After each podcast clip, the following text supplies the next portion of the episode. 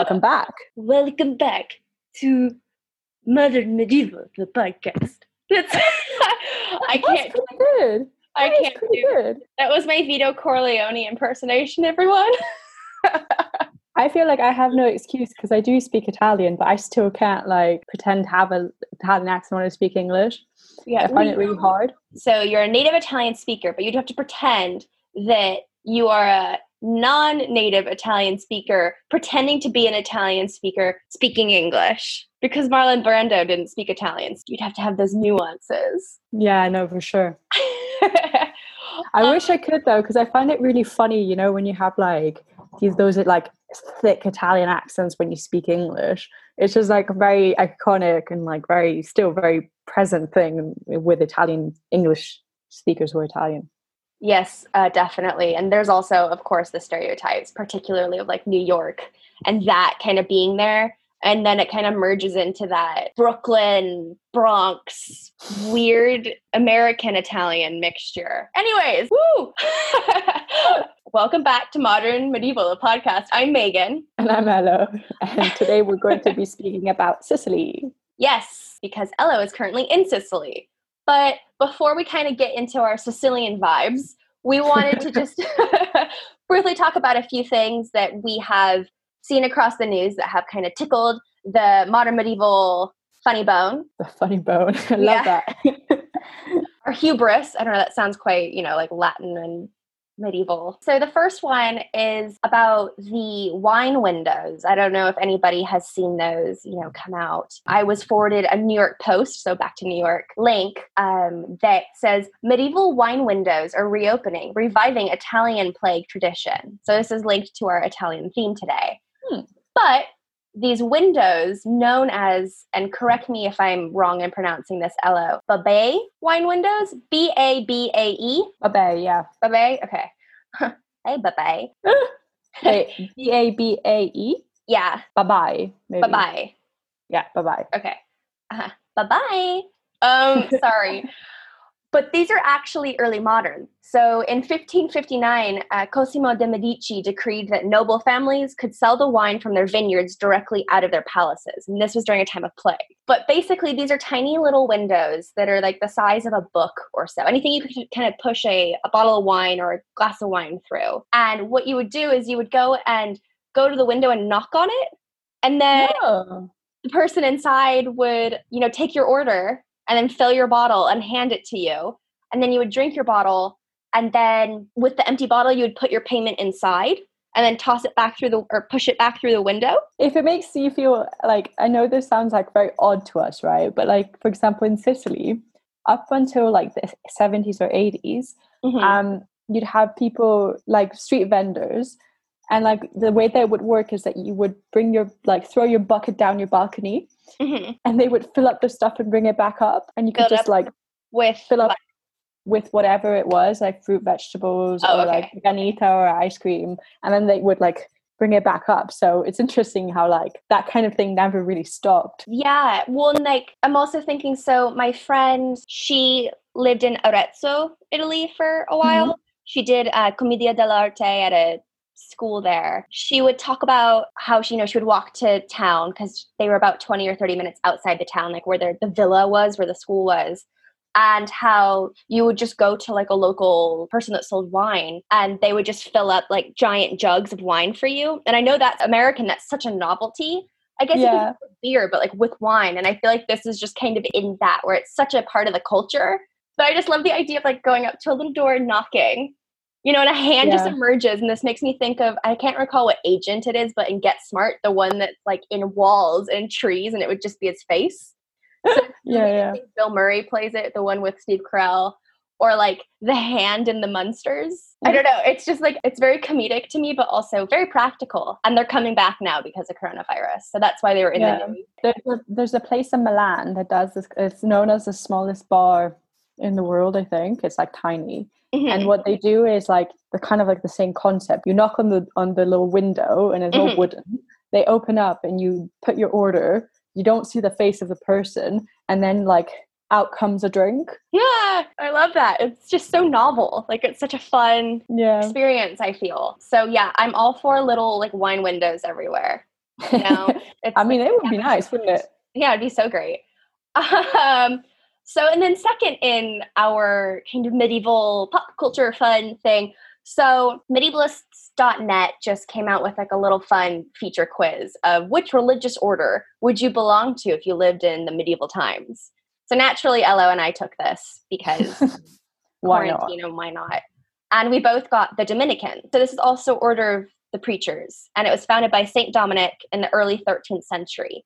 So the reason why we're talking about this is because today, the day we're recording, which is August 8th, just found out that today is the Saint's Day of Saint Dominic. So Oh, the kind coincidence. of, you know, yeah, coincidence. I kind of feel like well, we'll have the link for you guys to take the test if you want to as well. But I kind of feel like I don't know about you, but the questions that they asked were kind of like, yeah, either or, or like there were quite extreme differences between the activities that you could choose between, or like what kind of things you like to do, what kind of things you like to read, or you know that kind of thing. And I was just like, but but what if you like one and the other?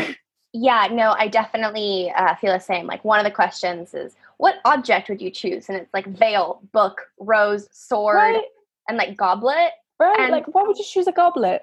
Yeah, and I- I'm just kind of like, you know, like I want the sword, but if I'm thinking practically, of course I want the book. book, but like the sword will protect me. So then, you know, sword of course is going to be like the Crusaders, like the Templars. But it's really fun. So yeah, we'll include the link to that. And also, if you're like the Dominicans sound kind of familiar, just one little like final tidbit. Perhaps the most famous and greatest theologian and philosopher uh, associated with religion and history, Saint Thomas Aquinas. I was gonna say that, but I was Yeah. fearing of falling on, my face, you know. no, it's fine. But he was a Dominican. So yeah. just fun. So like we're we're in the same club as St. Thomas! Aquinas. Not to toot our own horns, but it's kind of triggering for me because like a lot of my dissertation reading stuff is around that and i'm just be like oh.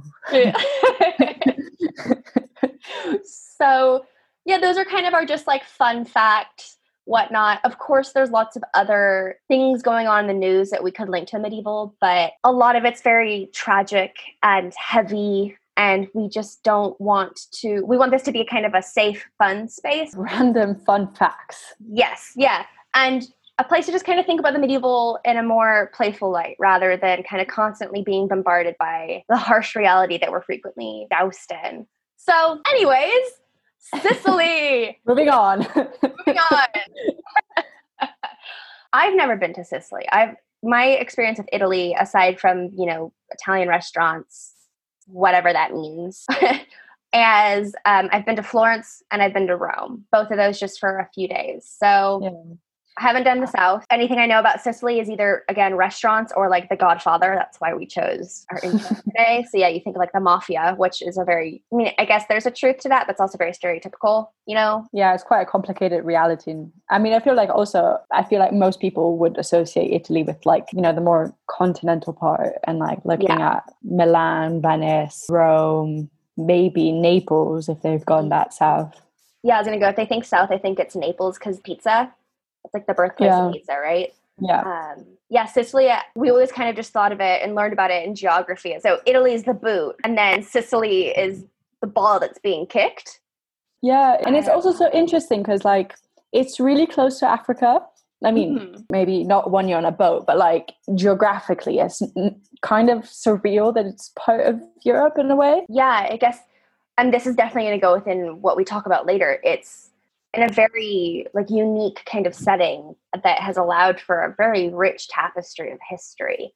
So I'm excited to talk about this. And Me too. don't know much. So, Elo, you are currently in Sicily, correct? yeah. So I am um, near Palermo, but I'm by this. So Palermo's by the sea, but I'm kind of like further east from it, and so I'm like 90 kilometers away from Palermo, and so I'm in the countryside, which is really lovely. It's really pretty. That makes me think of The Godfather even more.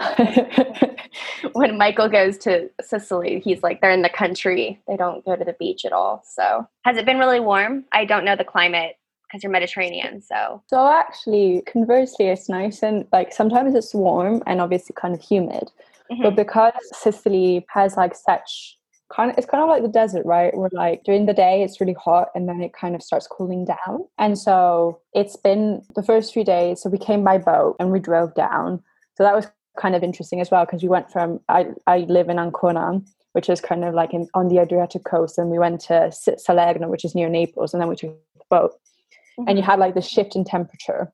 Um, and then it started raining, and so it's nice and cool and like not too bad. I think in London it's much worse, isn't it? Yeah, London is the complete converse right now. It's been just very much a roller coaster ride where some days are very nice and sunny and tolerable, and then we'll have a blast of like three or four days where it's sweltering and you just can't escape it. Hello, you aren't just like visiting Sicily on a whim. Like you are. I, I'm Italian American, but um, I was born in Palermo, and my on both of my parents' side, their parents were born here in Sicily. So both my grandparents, mm-hmm. grandfather, sorry, were born in Sicily. And then my mom's mom is American. So I have kind of like a close relationship to Sicily, even though I've never really lived here. Right. And then you have, for our audience, they're going to be like, wait, but she has a British accent. So I then came to. I then came to uh, the UK for you to do my undergraduate degree. And I, I used to have a thick American accent, and then the longer you're in the UK, the more that changes. So be careful, Megan. I've noticed some slight changes. My A's have gotten softer, but that's about it thus far. And, you know, of course, saying certain words like flat. I think it, apartment. Yeah. And I also think it's inflection, and you don't even realize that you're doing it. And then in a couple of years' time, you'll be like, oh my God, that was it. I'm okay with that. I feel like I have a very California inflection, which is not always the most um, appealing, at least to me. Maybe it's because I'm from it. But although you are really intimately related to Sicily, I mean, you're from there, you're born there, it's your homeland, essentially. And so you have a very uh, special relationship to mm-hmm. this place. And you were able, we've touched upon this in previous episodes, but you were able for one of our medieval essays to write about Sicily, uh, right. specifically the uh, Cappella Palatina. So I don't know if you want to like talk about that a little bit because it's such a great case yeah. example of Sicily's unique history. Right. For broader context, during my undergraduate, I studied Italian literature and history, and um, I did also that with French literature and stuff. And um, one thing that always interested me was the fact that in Italy we have lots of dialects. So mm-hmm. every region has a different dialect. And before Italy, because Italy's kind of a, a, new country, you know, in quotes, because right. it's not really that old. And so before that, people would like you'd have different dialects in different regions, and that was the primary language. Whereas normal, like standardized Italian, came later on. And so mm-hmm. Sicily has a very thick, very specific and original dialect. And within that dialect, you have words from Arabic words, you have different, like kind of like almost nearly a different grammar. Uh, there is no future. So mm-hmm. everything is in the past. And so that kind of already indicates that this region is kind of different in like its its own place. And so when we were thinking about writing essays, mm-hmm. I thought about how actually Sicily has had many, many cultures and many, many different periods because of which it's been unique. And yeah. so I, I thought of like, you know, what is an emblematic building or mm. what is an emblematic cultural building? And so it also happened that in December I'd come to Sicily and I went to see the Cappella Palatina, which is in the middle of Palermo. For all of you who've gone to Palermo, you'll know that it's the capital of the region and it has been since the 12th cent- early 12th century. Um, obviously, these things have been contested in time, but there is a, a very big, important building, which is the pal- the Norman Palace, and that kind of hints to the here.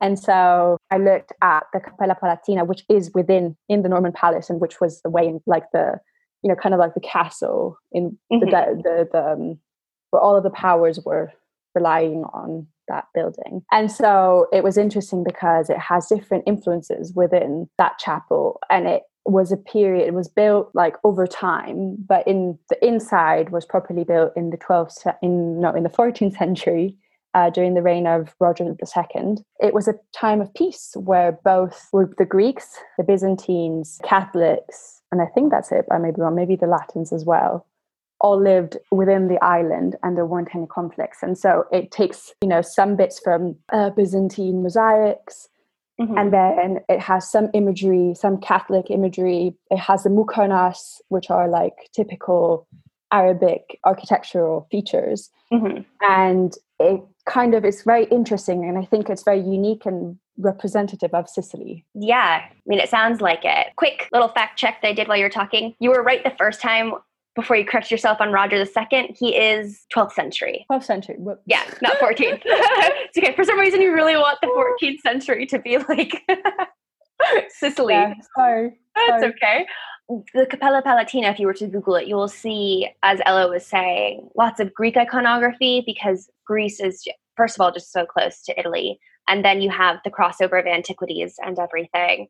We have the Arabic, which is from the Arab period, which is about 200 years. So the dates are kind of, because it's regional, it can kind of be contested, yeah. but 827 to 1091, you know, give or give or take. And then we have the Norman era, which Ella is talking about. So that's Roger, which is really that's seen as the most peaceful perhaps, time. like peaceful time. But yeah. if we do look at the Arab period, that's actually very peaceful as well. I mean, the Arabs let Eastern Orthodox Christians practice uh, yeah. their freedom of religion. They had just had to pay a specific tax. But I didn't know this until I read about it. Um, but Muslims have to pay an obligatory alms tax known as the jizya. So they have to pay a tax as well. Yeah. But the Orthodox Christians also had um, the limitation of they weren't allowed to actively participate in public affairs. But oh. nonetheless, they were still able to openly practice their religion.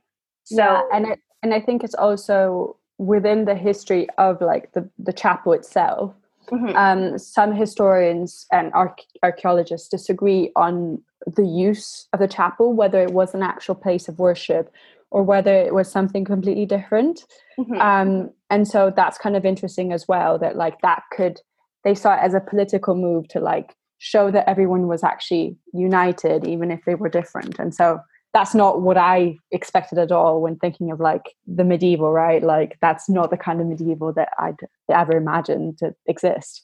Right. Yeah. It's always kind of feels like tense and fraught with anxieties and animosities. And especially when we consider a European versus, you know, a Middle Eastern Arab medieval, because we instantly, I think, go to the Crusades. First of all, that's we will touch upon the Crusades in later episodes because it's really fascinating. It's and it's also, yeah, centuries long, but it's fascinating because what we're taught about the Crusades and what was actually occurring are really different. There's definitely the colonialist perspective that we're taught that's not all the truth. And just one more quick thing about the Arab period in Sicily, which I think is very interesting, is so agricultural products such as oranges, lemons, pistachio, and sugarcane were brought to Sicily during this period, which especially oranges, lemons, and pistachio. Those just seem so quintessentially Italian at this yeah. point, like and Sicilian so lemon ice cream or sorbet yeah. or gelato. Yeah.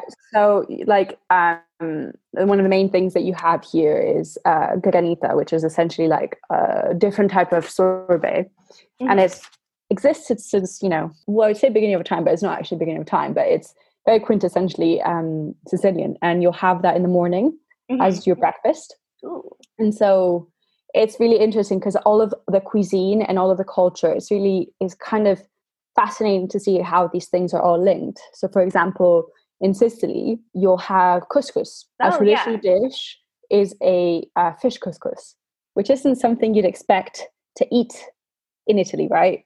Right. Yeah, that doesn't seem like it feels like it's a mashup of two because yeah. the fish, the ocean, the sea, and then again, I guess I think a bit north of Sicily, but like Naples and everything. I I think of that being very fish oriented. That could be very wrong. That's just a. I mean, all of the areas where there's sea, people will eat fish. fish. So just, just, a general, but like yeah, it's true. It's not something you'd really associate. And then other things like arancini, for example, probably something that, but you know, like they're made out of rice, right? And in the middle mm-hmm. you have like something and the rice isn't something that you'd have really a lot of in Italy. So mm. I don't know where that comes from, but I kind of feel like there's probably an Arabic influence in that. Right, or some sort of non domestic Italian, something that came from outside it then became, I guess, quote unquote, domesticized and appropriated, basically. But back to the Cappella Palatina. So we also have uh, going at uh, something I think that's quite interesting that you were talking about. So when this was built, is also during the reign of like Kingdom of Sicily. So the Norman Sicily is about 160 years historically. Yeah. I mean, as a period. Again, these are just kind of labels to help kind of organize history. That doesn't mean that things radically change. But so Norman Sicily is understood as 1038 to 1198. Yeah. And is a continuation of the peaceful time of the Muslim rule, but it becomes less tense, but actually like lots of Muslim traditions were adopted by the Normans yeah. that came, which yeah. I you wouldn't think of, especially today. Yeah, and it's actually really interesting as well because um, one thing to be noted, and something that we'll go into further detail perhaps in other det- in other episodes. But the kingdom, so Sicily was known at some point as the kingdom of the two Sicilies. Mm-hmm. And I think the second Sicily was actually in Puglia. Okay. And so it's interesting because you have like Byzantine and like kind of a s- similar influences, if that makes sense. It's not actually too far away from one another. And for our audience, just to kind of clarify again, Byzantine, because we talked about this, where in my brain, even though I'm still learning, it seems so radically different. But basically, what Byzantine medieval or late antiquity medieval is, is Holy Roman Empire, that history and influence. So it doesn't mean that it's radically different than, say, other types of the medieval that we think of. It's just more geographically influenced. It's going to be a little bit further east and south, more towards the Middle East, towards Turkey and all of that. But the crossover, especially somewhere like Sicily, where you have the uh, Cappella Palatina and the Byzantine influence, if you look at the images, is astounding. And yeah. I don't know about you, Elo, but when I think of the Byzantine, I instantly go to icons. Yeah. Um, usually the very uh, like large eyes, gold and tile like yeah. gold gilding something just everywhere like prolific yeah. shining shimmering glowing yeah. gold so it's actually quite interesting so for i hope i'm getting you like a next trip um, in the making but um, when you go into the norman palace right mm-hmm. kind of impressive and everything but you don't expect when you're going into the Cappella palatina to actually see what you're going to see because it's kind of like inconsequential surroundings i mean still obviously really beautiful but then mm-hmm. once you go in, it's just like pure gold. It's kind of like too much to handle almost. Yes, from the the photos I've seen, it looks stunning, but it's very overwhelming. I feel yeah. like you would look at one wall or even a section of a wall and feel drained because it's just so everything is covered. Everything. The arches, under the arches, the windows, everything is gilded. There are so many different illustrations of different saints, moments in religion. And then you also have the muqarnas, as you were talking about, and Nick also talked about yeah. those in his episode. So there are these like designs on the ceilings and everything that are like kind of rose shaped. If I remember correctly, it's been a while since the essay, but I think they were meant to be representative of the divine because of like kind of like the complex, and you can find them in uh, mosques. Right, but yeah, like shape wise, they're kind of like roses and a star, and then yeah, echoing yeah. the divine. Yeah, um, no, actually, I think yeah, I think they're meant to be stars. I may be wrong, but oh, yeah, stars. The bell. When I was writing the essay, it was really like kind of surreal because I'd been to this building, right? And then mm-hmm. it was so hard to remember anything that like when I was looking at like specific images that I'd find online, I'd be like completely taken aback. And looking online is overwhelming. So I can't even imagine entering into that space and being surrounded by that and the candles. I don't know if there's incense present at all, but just that sensory experience and the spatial encounter, I feel just has to be truly astounding. So muqarnas are influenced by the Fatimid art style. They're in so many different Islamic styles, which is great. So yeah. that's like a very visual influence in Cappella Palatina of the Islamic style. Again, we've talked about the mosaics being very Byzantine, very influenced by that. And then we have the Catholic iconography as well. And then I believe there's also um, Hebrew in yep. the building as well, which you wouldn't yep. necessarily think of. Especially because during this time in history, I mean, the Jews were going through a rough, one of many rough times. But that that is present there is really a testament i think to this homogenous peaceful or accepting if not peaceful time in sicily yeah.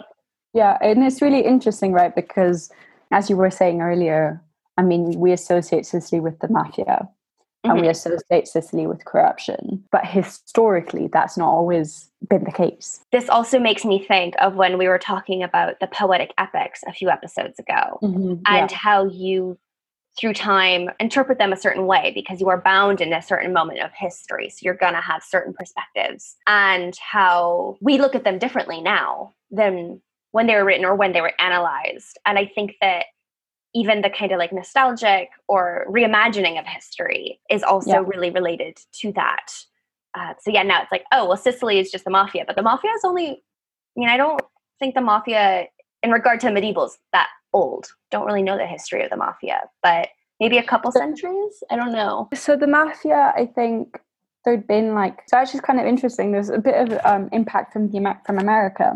So the mafia, as we know it, kind of was formed in 1940. Um, before then, there'd been like small town criminal Mhm. activity. But then during World War II, um, when America was trying to find a way to come and liberate um, Italy and Europe, they got aff- affiliated with American Sicilian American Sicilian criminals who were in the in the US, and they gave them leeways or like found routes for them to go through. And then essentially, one of the things that they did was they freed a lot of people from these Mhm. prisons and they they were criminals. And so then that kind of started as well. But maybe like as we know it as we know it 1945 but probably as early as the 20th century. Yeah so i i, I googled it because i wanted to to know because it kind of appears and you just take it for granted. I can't find a date but apparently for centuries the roots of what we of the mafia comes from small residents that formed groups regarding the invasion. So romans arabs french spanish. So potentially back to the medieval just to protect towns and lifestyle and culture. Not so much as like an anti you know xenophobic but more just to be a form of protection that later became known as clans or families mm-hmm. that developed their own system for justice and retribution.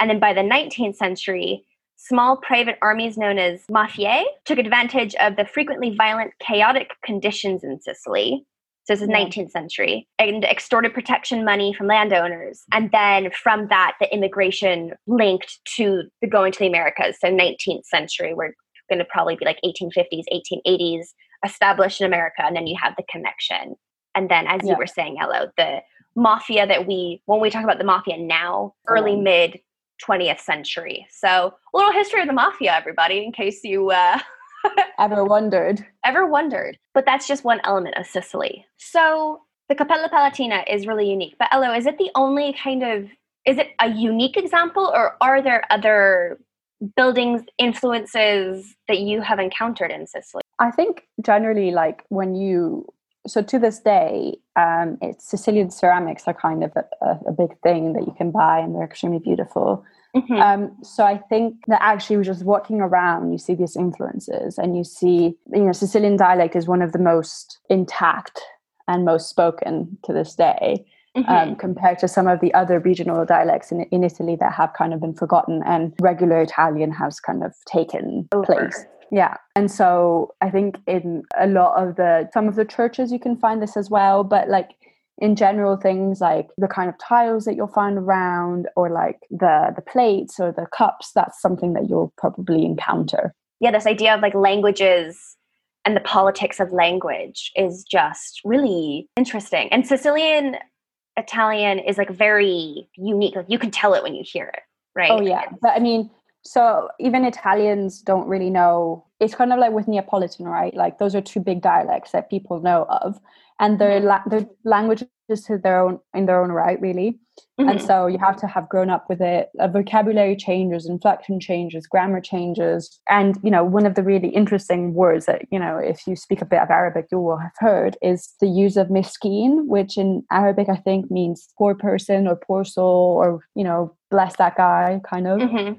Um, and that will be used in italian um, interestingly though because all of our uh, words are basically gendered so you'd Mhm. say oh meschino to mean like oh poor guy and meschina to mean like oh poor girl I love that. I love like language and just how it changes and influences. And another fun fact about the Arab period in Sicily related to language. So the language spoken in Sicily under the Arab rule was Siculo Arabic. Yeah. And so this Arabic influence is still, as you're saying, present in Sicilian words, in Italian, Italian Sicilian words. But this language, Siculo Arabic, has is extinct in Sicily and the rest of Italy. It has developed into what is now the Maltese language on the islands of Malta.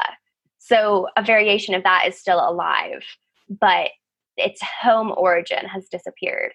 So that's I wonder if you'd be able to understand any of that language if you went because of the origin roots. Like I'd be Yeah. curious to see if there was anything that you could. Yeah, I think I think you know if you I understand some, Mhm. um, but usually it's because people they know that you may not speak it, so like they some words might slip out, but like they'll keep the grammar and the structure.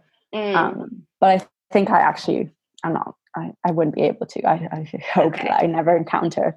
Old people still speak really like tight dialect, and that's really hard to understand. You're like, "Uh-huh." Yeah. that's just so like crazy. Because like having studied Polish language and that's a Slavic root. So Czech, Polish, and Russian, they're related, but they have false friends. But like I've known people who are native Polish speakers and can kind of pick out a little bit of the Russian and kind of get the gist. But Yeah. I mean, we're talking about millennia here. So of course evolution is going to be different. Um, I love it. So to um, pivot a little bit, something I really want to talk about in regard to Sicily, Elo, that I personally find very interesting that I love is the flag of Sicily, Yeah. which is so captivating. For so for those of you who don't know what the Sicilian flag looks like, first of all, look it up. It's great. Um, and so first of all, it was adopted in 1282. So we're talking about thir- late 13th century. So it's medieval. So it definitely fits in our wheelhouse. And uh, yeah, and it's identified by what is known as triskels, maybe because it's Greek triskeles, um, Yeah. in the middle, with a Medusa head on top of the triskel, and then you have the uh, bands or stripes in the back, which are red, gold, red, correct, or like Yeah. Kind of like a dandelion yellowy color. Yeah. Um, so for those of our audience who don't really know what a, a triskel, triskele is, it's a series of three spirals that are like flowing with one another. It's a triple spiral. Pop culture wise, the, perhaps the most identifiable of this is the airbender sign in Avatar The Last Airbender is a Triskelion. It is a Triskel. Mm-hmm. So cheeky on their part because they're going back to this really, really unique history of a, a symbol that I find very compelling for Sicily because it's it could be considered to be an interlocking series of Archimedean spirals or to represent three bent human legs, which is what we see in the Sicilian flag as well as the flag of the Isle of Man, which is mm-hmm. also medieval. And then the, the Gorgon head, the Medusa head. I just I love that because that's Greek that then becomes Roman that then becomes Sicilian. Like just that presence of that history. I also just love Gorgons. I love the lore and I love that like Medusa herself has, you know, in the past decade or so become an icon of like female strength and Yeah. autonomy and the patriarchy just being the fucking worst. and misunderstanding women. um, but I mean, do you have any thoughts on this flag, Elo? Or Um, well, it's quite interesting because I feel like if you go to any kind of Sicilian restaurant in Europe or abroad, you'll Mhm. find that like that's probably one of the first symbols that they use. Um, they also kind of use the moon or the sun. The Sicilian sun is kind of like is, is used in ceramics. They have different kind of like meanings and connotations. yeah, is the is the moon a crescent moon or a full moon? Crescent. Because like Turkey and everything, their moon's a crescent. So I wonder if that's Yeah. related. Random digression fun fact on the crescent moon really quick. We're talking about like medieval. Did you know that croissants are not actually French? They're originally from like Turkey in the Middle Hmm. East. And croissant, that word is a over time development of the word in I believe like Turkish of crescent because of their shape. You know, what, I'm not even surprised. I feel like it's one of those things where it's like, yeah, it's one of those things where like, mm, yeah, actually, I didn't know that, but it doesn't surprise me that it's a it's a thing. So sorry, continue. I just no, no. I mean, it's. I know that, for example, owls are meant to be good luck charms. Sun is meant to be like joy, I think. And mm-hmm. then mm-hmm. you know the symbol of Sicily. You'll have people who've got it tattooed. I saw that today, and I was like, oh, yeah. So I mean, it is still kind of pervasive and still a symbol. So it's interesting to see that like there are things that we in England or in America that used to be symbols once upon a time, and now have. Mm-hmm lost their meaning whereas here that still remains an active symbol an active signifier of Sicily yeah especially because so just thinking very broadly of the moon of the sun and uh, actually of the triskel of these spirals is that you find them and what they signify around the world in disconnected cultures to yeah. allude to the same thing so the sun as warmth as joy as a life force the moon yeah. as you know the sister or the nighttime sun and then the triskel so even though it's so bound to i guess you could say the mediterranean area because of the greek archimedean and then sicily is actually also found in early celtic traditions in ireland. Yeah and that's really cool. appears there. And i actually have like a triskelion necklace that i bought in sligo ireland that i wear every day because there the triskel is meant to be like the harmony of the elements and the seasons.